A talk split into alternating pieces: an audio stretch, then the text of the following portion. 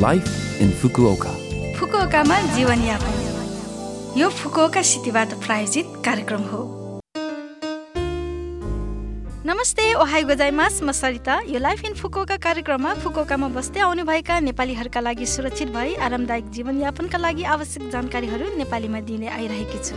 हरेक हप्ताको बिहिबार यो कार्यक्रम म सरिताको साथ सुन्न सक्नुहुन्छ। छोटो समयको हाम्रो कार्यक्रम सुन्दै गर्नुहोला। फुकुओकामा जीवनयापन। के तपाईँहरूलाई युखाताको बारेमा थाहा छ? युखाता परम्परागत रूपमा जापानमा गर्मीको समयमा लगाउने कतनबाट बनेको अनौपचारिक किमोनो हो। मूल रूपमा यसलाई नुहाएर लुगाको रूपमा लगाइन्छ।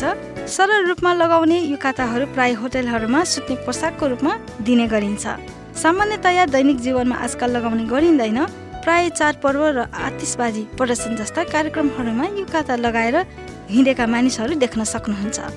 औपचारिक किमोनोको तुलनामा युकाता धेरै सस्तो र खरिद गर्न पनि सजिलो छ जुन अर्को फाइदा हो। सजिलै अनुभव गर्न सकिने युकाता रेन्टलबाट भाडामा लिनु पनि राम्रो होला कि?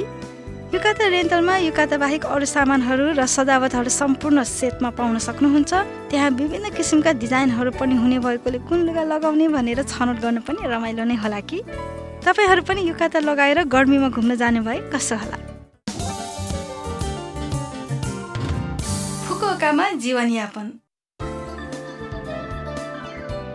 विश्व एक्वाटिक्स च्याम्पियनसिप दुई हजार तेइस फुकुओका टुर्नामेन्टको आयोजना सुरु हुनै लागेको छ। जुलाई चौरमा बाइस वर्षमा पहिलो पटक जापान आयोजक हुने विश्व एक्वाटिक्स फुकुओकामा उद्घाटन हुने भएको छ।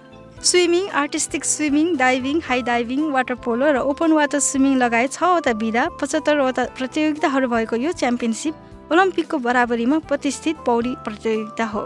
दुई सयभन्दा बढी देशका करिब चौबिस सय खेलाडीहरूले भाग लिने अपेक्षा गरिएको छ। प्रतिस्पर्धामा विश्वका शीर्ष खेलाडीहरूको उत्साह र प्रभावको अनुभव फुको काम गर्न सक्नुहुनेछ। विश्वका शीर्ष खेलाडीहरूको तेज गति र उत्कृष्ट प्रदर्शनको अनुभव प्रतियोगिता स्थलमा लिन सक्नुहुन्छ। यस ऐतिहासिक क्षणलाई नछुटाउनुहोला यसबाहेक विश्व एक्वाटिक्स च्याम्पियनसिपको समाप्तपछि अगस्त दुई तारिकबाट विश्व मास्टर्स एक्वाटिक्स च्याम्पियनसिप आयोजना हुनेछ। विश्वभरका पौडीबाजहरू दौडमा भाग लिनेछन् र दौड सकेपछि खाना किनमेल र दर्शनीय स्थलहरूको आनन्द लिई सहर घुम्नेछन्। टुर्नामेन्ट अवधिभरि मुख्य कार्यस्थल मरिन मेसी फुकुओकामा हुने बुथ र स्टेज कार्यक्रमहरू सहितको फुकुओका इचिवा जस्ता विभिन्न गतिविधिहरू आयोजना हुनुका साथै स्थलको वरिपरि झिलिमिली बत्तीको सजावट पनि हुनेछन्।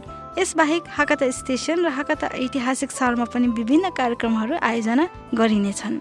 फुकुओका टावर र पोर्ट टावरमा विश्व एक्वाटिक्स च्याम्पियनसिपहरूलाई स्वागत गर्न लाइटअप भइरहेको छ। टुर्नामेन्ट अवधिमा सिफारिस गरिएका पर्यटक स्थलहरू कार्यक्रमहरूको अपडेटहरू स्थानीय व्यवसायहरूको बारे निरन्तर जानकारी आदिका लागि वेबसाइटमा हेर्न सक्नुहुन्छ। विश्व एक्वाटिक्स च्याम्पियनसिपको उत्साह र प्रेरणाको अनुभव गर्न सक्नुहुन्छ तथा सिङ्गो फुकुओका सहर ऊर्जाले गुन्जिरहेको महसुस गर्न सक्नुहुन्छ। थप अपडेटहरू लिँदै गर्नुहोला। यो फुकुओका सहरबाट जारी सूचना थियो।